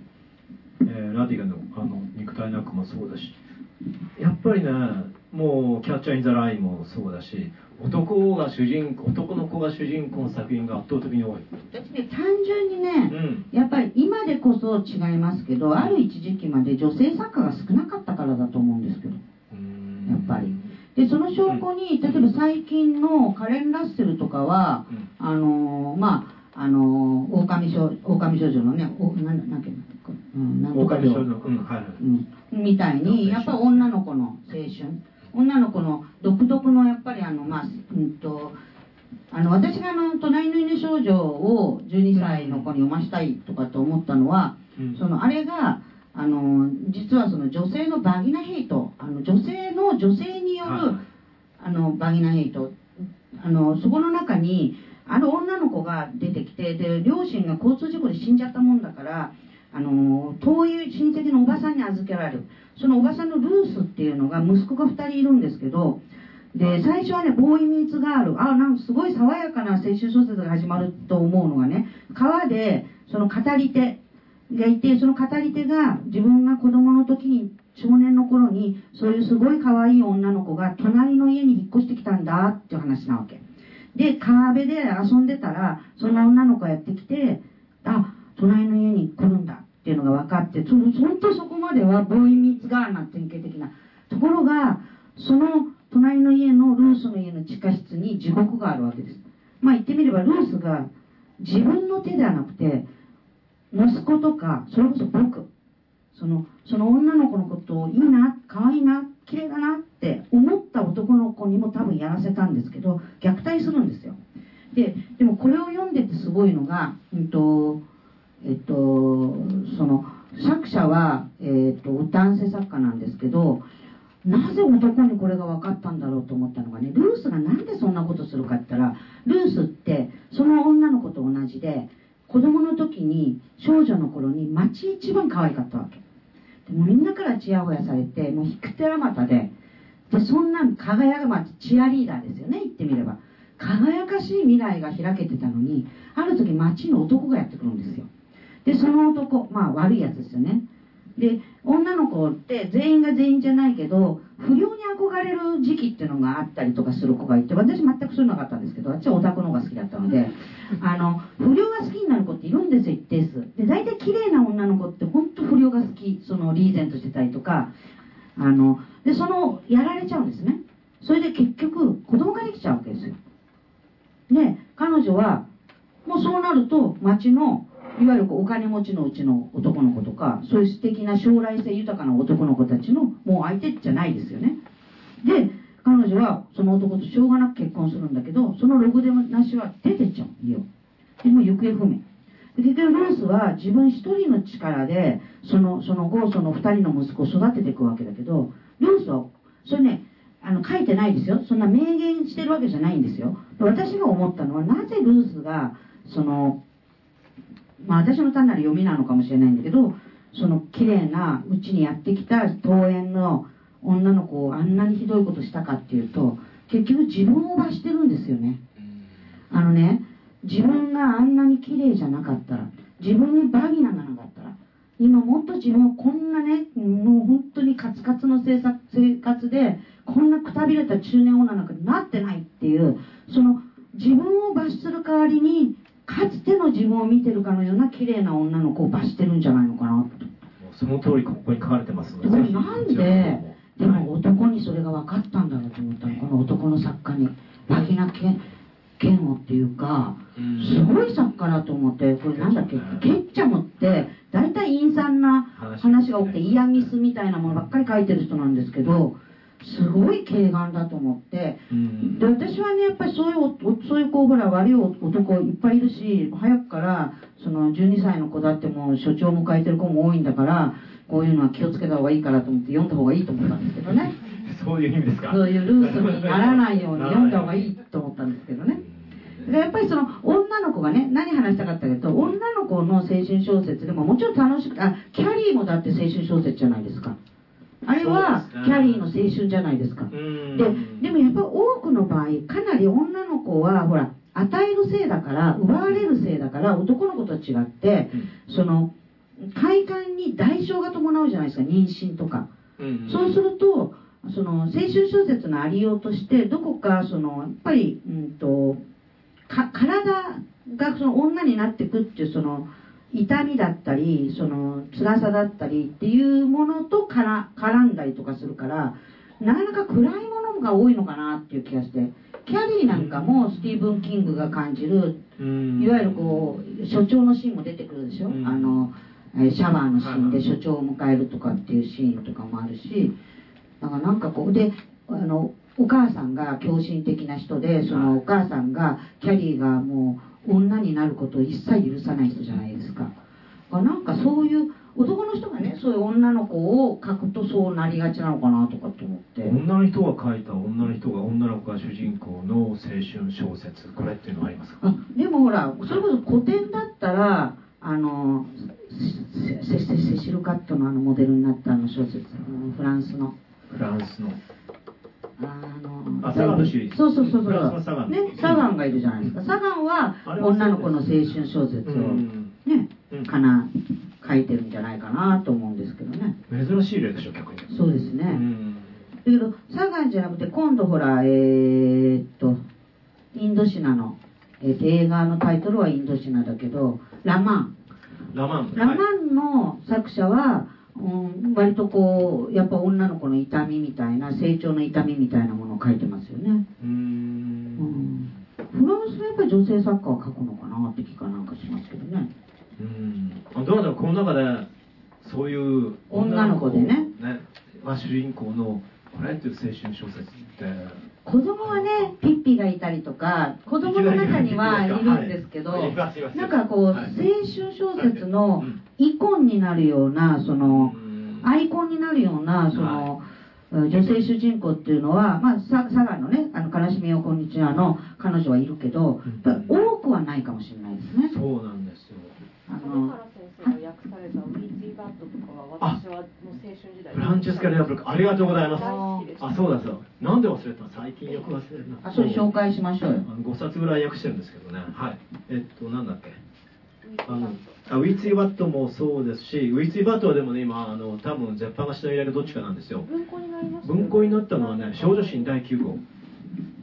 の方かあウィーツィーバットも文庫になって文庫も多分ああはいはいか山山崎さんがねここのゲストに来てくださった時に、はい、もう激推しされてました。ありがとうございます、はい、そうそう。あれは確かに女の子の青春小説かもしれないですねそれこそここにね山崎まどかさんがいらっしゃったらババババババって出す。あの山崎さんはガーリー小説すっごい読まれてるので、うん、あの詳しいし、うん、そうそうガーリー小説っていうなんかジャンルで言われること多いですね。女の子の青春小説じゃなくて、ね、ガーリー小説みたいな。感じうん。青春小説今呼び方ものそのものはもう古いんですかね。青春ね。なんか森田健作みたいなのが違う知らない方が多いからやめましょう森田健作は。うん。あるの青春ってちょっとね気恥ずかしいですもんね。ななんとなく。あ青い山脈って感じでしょ。ああはいはい。あそれこそ本当日本だったらね、もうでもさ石坂さんの小説洋次郎の小説も本当に読めなくなってるんですよねあれねでもね読むと楽しいですよ。私好きです最近読みねました？あのね、うん。読むと楽しいです。あのよくああのの青い山脈とか。若い人とか、はい。若い人なんて、はい石原裕次郎が主演してるじゃないですか。映画も結構面白いんですよ。あの意外にそういうこう死んじゃってるっていうかもう絶版にされちゃってる本で、えっと、昔の日本の作家が書いた青春小説ってねなんだろうおとぎ話みたい。ですごい楽しいそれそれ褒めていや褒めてますよ。いやもう自分はもう経験できないようなことだったしあれだけどもうすごい楽しい。あそういう意味では石原慎太郎もやっぱりデビューした当初はやっぱりこうなんかこうトゲトゲしい青春小説を書いたわけですよね。非常に暴力的な少年たちが出てくるね、はい。うん。太陽族は入りましたからねあのね時。に。うん、青春ってなんかああいう時期の方が似合う感じがしますね。それこそあの学生闘争があった時代とか、うん。その頃の方が青春ってなんかこう証券のイメージはね、うん。なんとなくこう あるんですよ。新しいなんかこう名前を付けた方がいいですね。いやあの前にね僕は短編のアンソロジーあの YA 向けに選んだ時に三浦紫音さんに一つ日本の YA を紹介してって言ったらダン・カズオでしたね。花形見という。ああはいはいはいはい。非常に強烈なあの青春小説こんなのがあったのかってびっくりするようなあの目の覚めるようなあの作品であのよかったらぜひ読んでみてください、だからあれなんじゃないですか、うん。あのやっぱりあの今 YA の方がむしろうん。馴染んでる言葉になってるんじゃないですか？ヤングアダルトが青春小説としては。うん。ジャンルとしては、うん。あの青春小説が読みたければ、はい。あの YA を探せばってことに今なってるんじゃないですかね結構。ね。そのぐらい定着してるような気がしますけどうね、ん他にもありませんか？何かどんどん紹介していきましょうよ。もうこっちが近いんですけど大丈夫ですか？あ。あえっとねあのさっきのあの男と男の子が多いよねって話をすればついでにあヘリトンボードこれ、ん。バージン・スーサイドなんですけどもこれは確かに5人の女の子があの1人し死んでさ最後あの、えっと、まだみんな死んでいくというその、えっと、映画にもなっている作品なんですけどもこれはそういう女の子を取り上げているようで見えてそれを巡る男たちの話そうなんですよ。あの語り手がねうん。町の少年たちなんですよね。でこんなアイドルみたいな女の子がいてさーってその子のうちの一人が死んじゃってさー自殺しちゃってさーって言ってそしたら5人姉妹が続々と自殺して死んでいく謎の死を遂げていく話なんですよね。なんかへあそのうちがどんどんどんどん暗くなっていくんですよね。でそれを見ながらなんみんななんだかんだ言ってその屋敷に忍び込んだりして。そう。これ生きてるのかな？ヘビトンボ早川で。ヘビトンボの季節に自殺した5人姉妹。これは本当にね中古とかでもしあの見つけたら買った方がいいすごく面白い。生きてます？あ生きてるそうです。ああるそうです。ああ表紙は違いますけど、ありますね。このねジェフリー・ユージェニですってねあの本当いい小説いっぱい書いてるんですよ、他にもね死んじゃってるのがねあって残念なんですよね。うーん。やっぱ語り口が面白い作家ですよね。視点も面白いしいいですよね。あさっきありました。あの天国でまたはこれです。あのフィルルメイトの。さっきの。文庫版の方でね。はい。天国でまた会おう。はい。これが第一次世界大戦版ですね。そうですね、はい。うん。これ本当にいい作品でしたね。でまああの私なんかがめったにその海外正統派海外海外文学のその正統派青春小説っていうの疎い方だと思うんですけどやっぱりあの全てのね美しい馬っまていうのが、あの私の中では珍しい素敵な小説なんですけどこれあの16歳のねジョン・グレイ、まあ、映画にもなりましたけどうん。私の中ではあの配役はないマット・ディモンじゃないっていうもっと素敵なあの一番綺麗だった頃のブラッド・ピットだと思うんですよ。うん、で16歳のジョン・グレイディがですね祖父の死で牧場を失うとその親友のロリンズを誘ってアイバー・レッドボウにまたがってそのメキシコに不法侵入していくんですね。でジョンにとってはそのレッドボウがその他人の手に渡るなんて絶対嫌だ。であと牧道としてまあカウボーイね。牧道として生きていけない土地なんて自分の場所じゃない。これまあ馬バカ一代の少年なんですよ。もう本当この人ね、ここも引用しますけど彼がねその馬を愛するのは、えー彼ら彼らって馬なんですけど彼らを狩る血とその血の厚さゆえでありもしも馬のいない土地に生まれていたら彼はこの世界には何かが欠けていると思い馬を見つけるまでいつまでもいつまでも必要な限り探し続け馬たちの魂の中に永久に住み着きたいと願う、まあ、本当馬バカ一代の少年がですね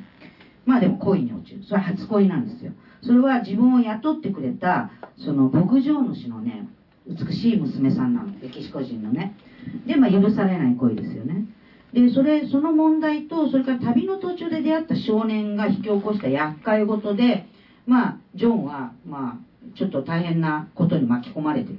で馬へのね愛情に満ちたその静かな語り口また三人称小説なんですけどまあその前半とは打って変わってですねもう後半があもうこれぞコーマック・マッカーシーっていうねあのー思えるようなすごく暴力的で荒々しい筆致になってるんですけどあの言ってみればもうこれ一人の少年が大人の男へと成長していくそのビルドングスロマンのこう最良の部分を持ち合わせた小説だとは思うんですけど紅白和歌詞がやっぱこれってあの国境三部作っていうのがあってこの後越境っていうのが出て最後に平原の町その平原の町でもうちょっと大人になった20代のジョン・グレイディ素敵な男に成長してるんですけどそのジョン・グレイディはあの今度宿命の恋に落ちてでもやっぱ大変暴力的な暴力の中にこう入っていくんですね。それはすごくこう年若い娼婦の女の子なんですけどその娼婦を囲ってるその悪いやつがいてその人との対決になっていくんですけど言ってみればこのこれの初恋をめぐるこの小説だってまああのまあまあ本当に割とこうよくあるタイプのその青春小説でそれで、えっと、平原の街だってメロドラマですよね。でもコーマック・マッカーシーがすごいのはそれが本当になんか哲学的なんですよね。詩弁的っていうかものすごくこう語られてることがあと多分私原文なんか読めないからわからないんですけどやっぱり黒川さんとかがね黒原さん黒原俊之さんが訳されてるんだけど黒原さんもその、うんと、後書きとかに書かれてるけどやっぱものすごく美しいそうですね文章がね。それが黒原さんのやっぱり文章で詩的な部分そのポポエティックな部分がすごい伝わってでもポエティック詩的な文章でまるで三分詞のように美しい文章で非常になんか深い哲学みたいなのが語られてるのが特徴だなと思うんですよね。この人はあの「ホーマカーシー」ってね、まあの皆さんが一番読んでるもしかしたら「ザ・ロード」あの週末の世界を舞台にしたその近未来 SF のものが多いかと思うんですけどブラッド・メリディアンっていうねあのインディアンを討伐しまくってた時代のそのアメリカを舞台にしたその、まあ、血の称号ですよねブラッド・メリディアン、まあ、もう血で染まるその大地が血で染まるような。それなんかもうねコーマック・マッカーシーっていうのはすごく面白いこう特徴を持った作家だなと思って。非常にアメリカ的でもあるし、まあでも一番多分読みやすくて一番そのこううっとりできるのはこの全ての美しい馬だと思うんですよ。ジョン・グレイディっていうのがもうこんなやついないよねっていうぐらい美しいその行動をする子じゃないですか。倫理観と正義感っていうのがうん。どんなに汚い世界にこうバンってこうやられてもうん、歪まないんですよね。私がちょっと苦手なまあタイプなのかもしれないんだけど平原の街でもうやっぱり物静かでそれでやっぱりその女性には絶対にその暴力的なことはしないしものすごいその、うん、と思いやりが深くてねストイックでそうストイックで弱者にはすごい優しいし、うん、なんていうのこんな人いないよねっていうような。ある意味ウエスタンなんですよね、うんだからそう。なんかこう理想のうん西部劇の主人公ですね。アメリカ人が愛してやまない。だからあのだマッカーシーがそういう舞台を作らないとそういうファンタジーが多分書けなかったんじゃないかという気がす。るだから日本で言えば時代小説に姿を描いてっていうふうな形に僕は近いという思うんですけどね、なんかもう本当にいやもう本当に素敵青年が好きな人はぜひこれを読むといいんじゃないですか。私の中では珍しい珍しい。ひねってもいない本当の青春小説だと思いますけどね。はいまあ、ついでにアメリカで馬といえばブルックバックマウンテンのこれが一つはいはい。これはあのもうゲイのね、はい、あの映画にもねなりましたけども、うん。私ねすっごいひねり技をしたいんですけど。最後に一つ。はい、はい。あのジュリアン・バーンズっていうねあのすごいこうあの癖のあるあの非常にあの癖者作家がいるんですけどこの人が「終わりの感覚」っていう小説を書いてる「終わりの感覚」えー新潮社クレストブックスから出てます。でねあの今青春のただ中にいる10代20代の人にはまわからない感覚があって、まあ、それが終わりの感覚なんですけどこれね青春に復讐される老人の話だと思うんですよ。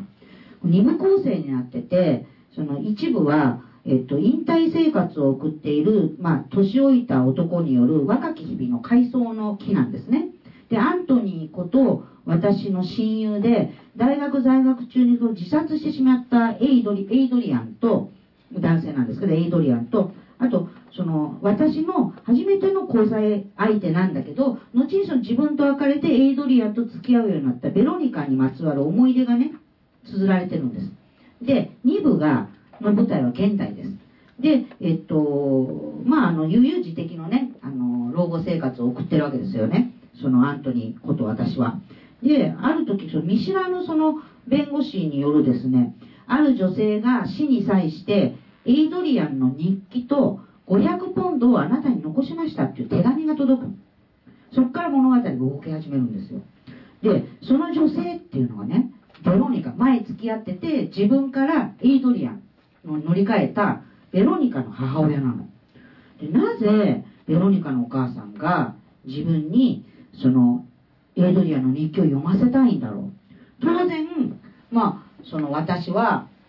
あの日記の引き渡しを、まあ、ベロニカにねその、まあ、遺族だからベロニカがベロニカに要求するんですけどそのベロニカはそう拒否するなぜなんだろう。とこういうことを言うベロニカが。あなたは本当に分かってない。昔もそうだったしこれからもきっとそう。再会したベロニカこの言葉繰り返すんですよ。これで自分何も分かんないわけ私は。でねこのなんでこんなことベロニカ言うんだろう。なぜ自分は日記を渡してもらえないんだろう。私は調査をするわけですね。年を取ってしまっても老人になってる私は。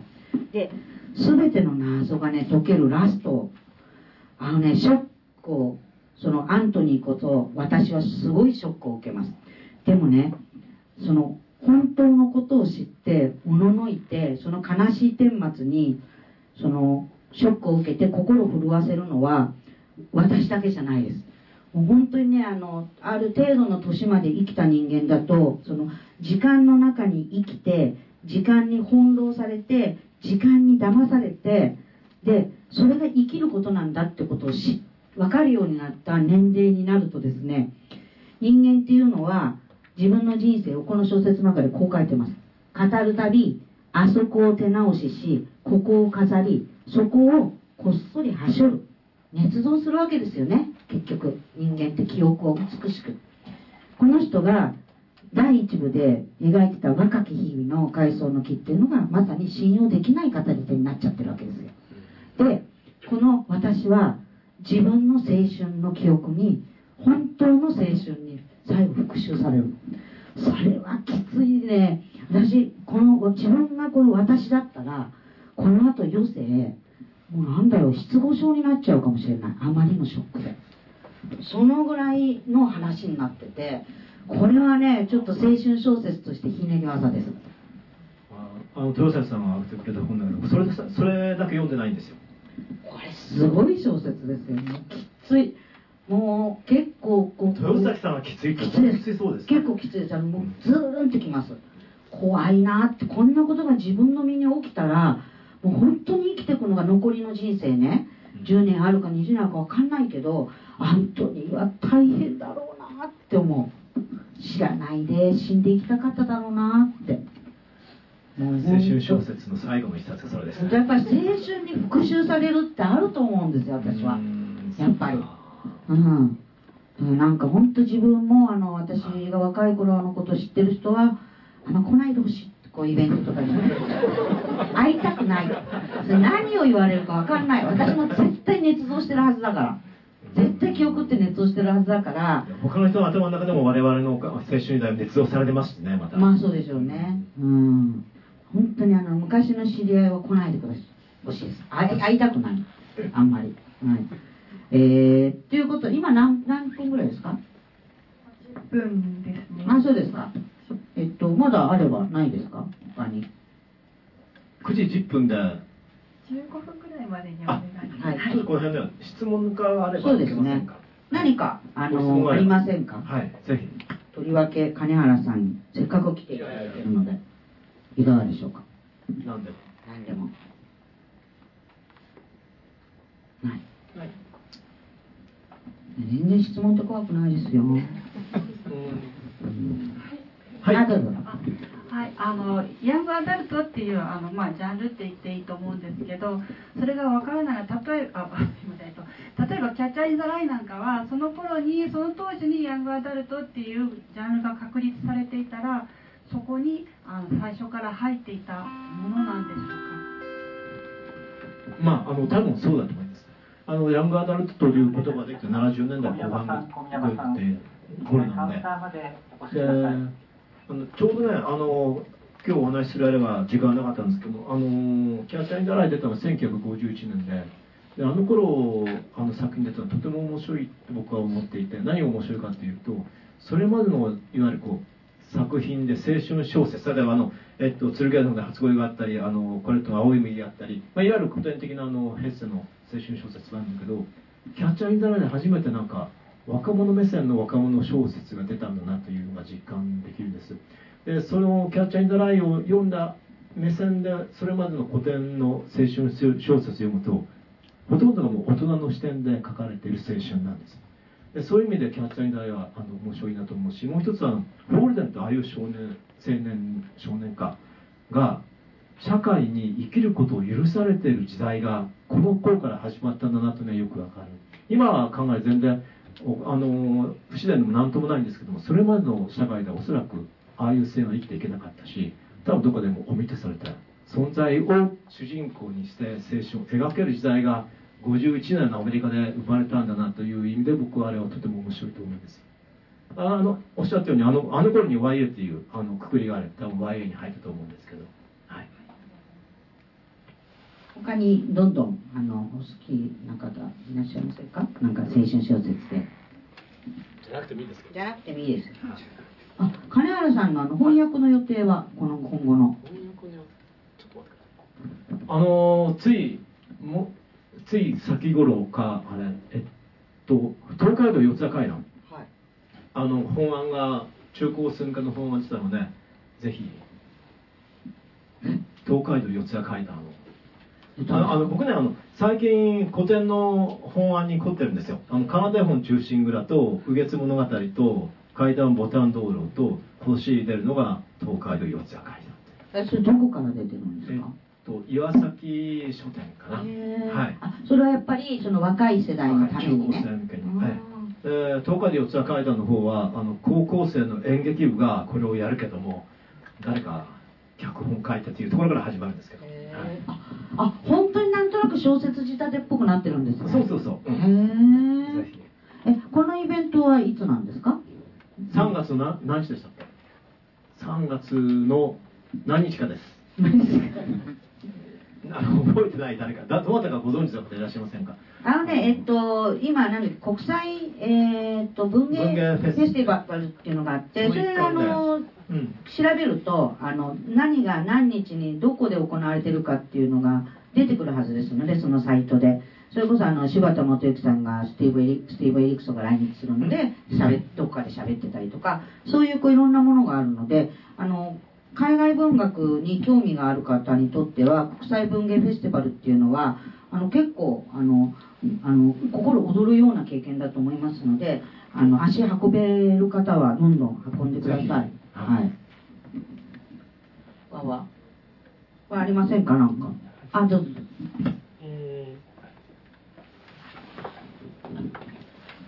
ー、甥っ子がちょうど12歳13歳ぐらいで、えー彼に勧めたい本というのが僕中学時代あんまり、えー読んでなくてですね。えー自分の引き出しから出てこないので、えーそういったものを、あのー金谷さんからお勧めしていただければなと思って。どんな性格なんですか？ねやっぱ性格知りたいですね。運動好きで女の子にはモテるっぽいんですけどあんまり頭が良くないんです運動好きで女の子にはモテるんだけどそんなに頭良くない、あのえじゃあまだ回路発見してない可能性あるんですか？ケンちゃんはやめた方がいいと思いますねもうあのはい。けっちゃんは読まないわけですね。ダメだ、はい、まだ早いでしょうまだ早いですね。なんでしょうね。何？ちょ他の方なんか進めたいものありません？そその12歳のせあの少年に。でもロケットボーイズなんか楽しいんじゃない？ロケットだって飛ばす話だから、どんどんあの高度高くあの1キロを飛んだのが約約あの約3000メートルぐらい飛ぶようになりますからね。それだけでも面白いしそうなんでしょうね。割と王王道あの王道とかから読みやすい。えこれは？この「シャルラナシリアルキラー」っていうのはどうなんですか？これはね異色の青春ミステリー。これ異色ですからやめた方がいいと思いますあの知り合いあの100人ぐらい女性を殺した男の息子の話ですから、あーでもねこれね確かね杉山敦子さんがねあの一緒に番組やった時にミステリーチャンネルでん激推ししてましたね。すごく面白いです。もう続刊も出てます。もしかしたらハマるかもしれない。いやでもなんだろうね。あのねうん。12歳。12歳でしょ。13歳13歳中学生。あー中学生ってね結構ね文庫結構ハードル高いんですよ。普段本読まない子って。あやっぱり文文庫文庫の小ささって道しえ何ですか？何か。そうすると浅野敦子のバッテリーとか意外と近いんですかはい。なるほど。あ海外文学ででもほら、うん。せっかくだから知りたかったそう海外文学だとねどうだろう。あと森江戸のダイブとか。海外文なん学かはい。日本語ばっかりこう出てくるんですけどその辺だと。うん。なんとね。怪物はささやくと。か怪物はああなるほどね。怪物はささやくね。うんうん。怪物はささやくいいかもしれないですよ。あれアスナル出版。アスナル書房でそうそうそう。あとなんだろうな。男の子だもんね。運動が好き。運動が好き、うん、風が強く吹いてる。三浦翔でした一瞬の風になる。やっぱりねどうしてもね海外文学ってだけでハードルが高くなっちゃうんですよね。なんか名前を覚えられないって人がすごく多くてカタカナが苦手っていう。あの結構本当に主流そこなんですよ。なんで海外文学読まないのかって言ったらもう名前が覚えられない。でそれとえっとそういうことはあのほら、えー想像の回路がまだ開いていない状態だと知らない国の話がもうダメっていう、そう。想像できないから嫌だ。わかんないって言って嫌がっちゃう子もいるんですよね、年を取るとまたそうなってきますから、ありがとうございます。え、はい。悪道日記なんかどうなの？ダメでしょそれ。進めちゃそうなの？違うと思いますよ絶対に。でもここに入ってるから悪道日記いやいやいやいや。はい。無理しなくていいですりあえず私ねやっぱりね日本のさっき出てきたバッテリーみたいなものとかやっぱりそういうものから入ってって本当に楽しいなって思って初めて海外行った方がいいな気がしますね。最初から海外文学でハードル上げちゃうとあのむしろそれをが読めなかったっていうことであのほら若い時って人のせいに従うからその自分読めなかった自分が悪いんじゃなくて自分を楽しませなかったこの本が悪いってことになっちゃうからあの本をねヘイトするようになっちゃうんですよ。だから最初の一冊っていうかやっぱりあのすごく大事であのすごくこう最初は誰が読んでも楽しくて誰が読んでもたなんかなんていうかなこう心躍るようなやっぱものから入った方が私はいい説なんですよ。豊崎さん好きな本の対極になる本じゃないですか。そんなことないですよ。私あのーえあバッテリー好きですよ。バッテリーの方がいい小説だし。だからそういう意味ではそうね。うん。日本のね、うん、ものの方がいいのかもしれないですね。はい。でそこをこうクリアしてった頃にそれこそほらえーっと大学を舞台にしたあの、うんとすごい、えー、とショショートストッパーが出てくる小説なんだっけな。ショートストッパー？うん、ショート、ショートの名手が出てくる大学大学野球、珍しく大学野球が描かれてるあの海外小説なんですけど、面白かったんですよ。あのはい？それそれ、守備の極意。あれ、あそこに至れるようになったらいいですよね。うん。そこに至れるようになると楽しい。うん。守備の極意っていうのはでも上下間で結構長いんですよ。うんでも本当に野球の描写もすごくね、楽しくて。うんうんそれで言ったらジョン・アービングのあのほら応援ミニ。ミニのための祈りをだっけ？えっとすごくこうちっちゃく生まれついてきちゃったあの、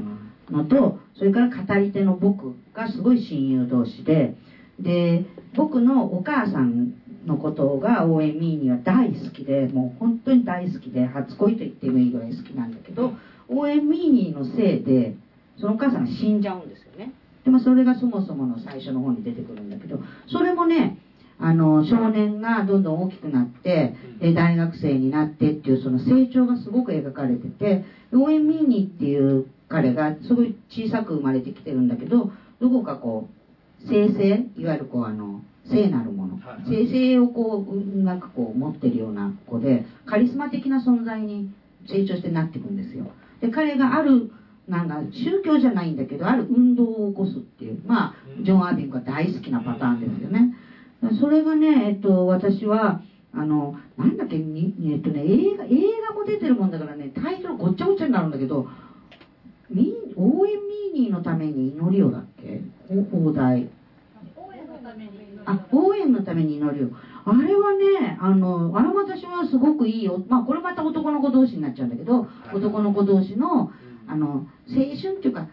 成長小説だと思いますね、うん、